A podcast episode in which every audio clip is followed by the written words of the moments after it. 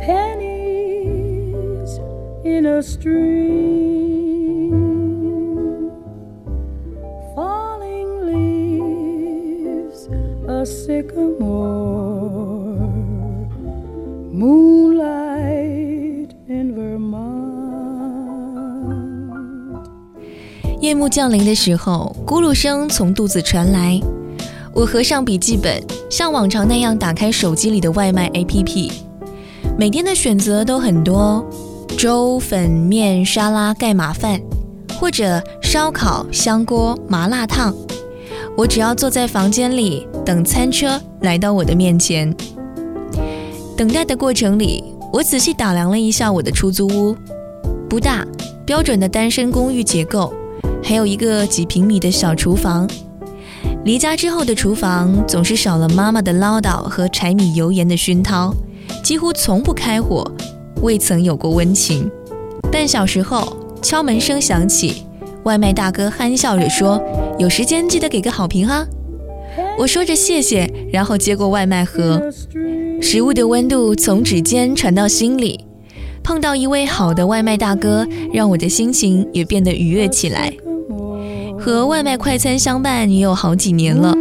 自从出远门读了大学，便和家乡的柴米油盐、烟火市井渐行渐远。每天忙碌的在高楼林立的城间奔走着讨生活，对于吃饭一说，早已不敢有过多的要求。一个人在大城市里打拼，我已经不记得厨房里的人间烟火味。直到某一天，经过一处菜市场。看着里面活蹦乱跳的鸡鸭鱼肉，以及大爷大妈砍价唠嗑的热闹景象，这才发现城市里的市井烟火味是每一座城市最常见，也是最容易忽略的一部分。后来的日子，我的生活依旧忙碌，但一周挤出一点时间逛次菜市场，做顿晚餐，其实也没有那么难。我最喜欢看生鲜区的一位水产店大哥做生意，他的动作灵活，声音飞扬，让我每天都想来买一条他们家的鱼。虽然人生平凡一场，但是仍能生龙活虎一遭。听得再多，不如懂我。这里是 My FM 工作室出品的纯粹旅行，我是主播黄润。这一期节目，我们要带你去逛一逛城市里的菜市场。节目文本来自本台作者郭畅。你可以在微信公众号上关注 My FM，找到我们更多的节目。这里有一群和你一样喜欢美好的人。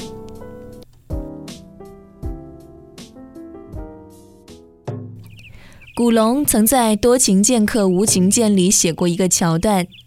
走投无路的铁船甲无意中走到了菜市场，抱着孩子的妇人，拿着拐杖的老板，满身油腻的厨子，各式各样的人提着菜篮子在他身旁挤来挤去，和卖菜的村妇、卖肉的屠夫为了一文钱争得面红耳赤，生动而又鲜明。他心情突然明朗开来，在古龙笔下。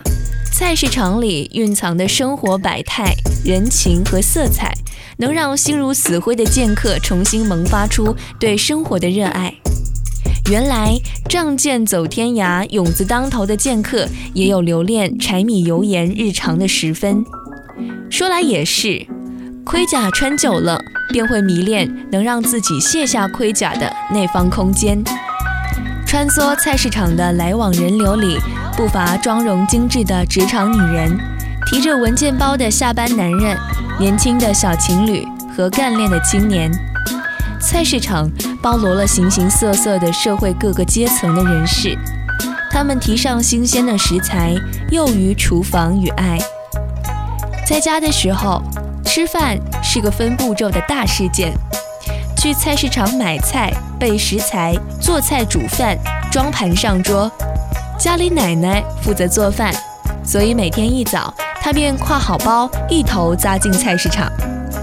奶奶对菜市场情有独钟，在他眼里，去买菜是一项每日必不可少的娱乐活动。和邻居们结伴唠嗑，和路边的商贩讨价还价。因为热衷于逛菜市场，奶奶因此成为我们家当之无愧的生活行家。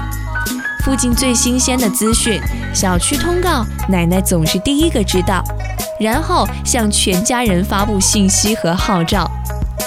奶奶的菜市场爱好给我们家增添了不少趣味，但相比之下，妈妈已经不热衷于逛菜市场了。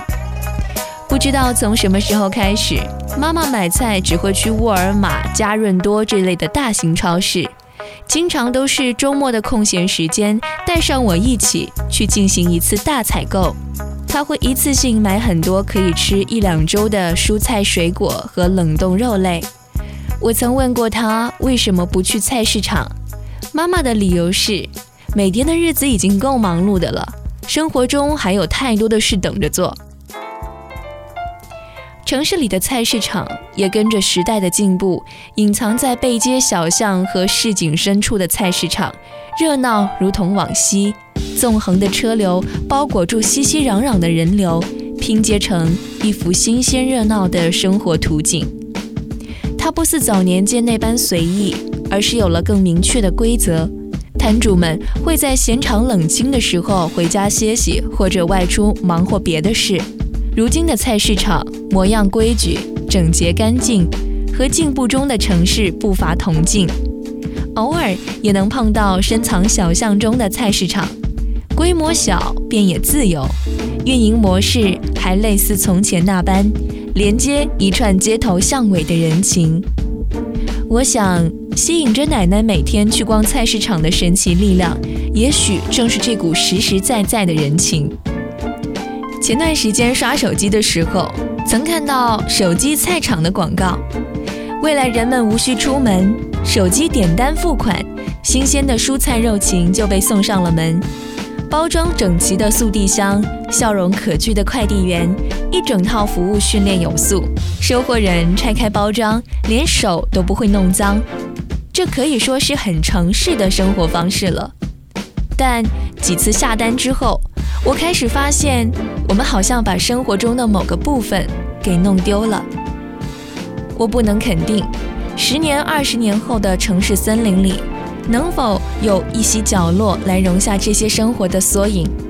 但能肯定的是，如果有一天我们走投无路，那就去菜市场逛逛吧，给自己一个机会去关心最亲密的自己，那些最简单和日常的美好。只要我们想要，他们便不会丢。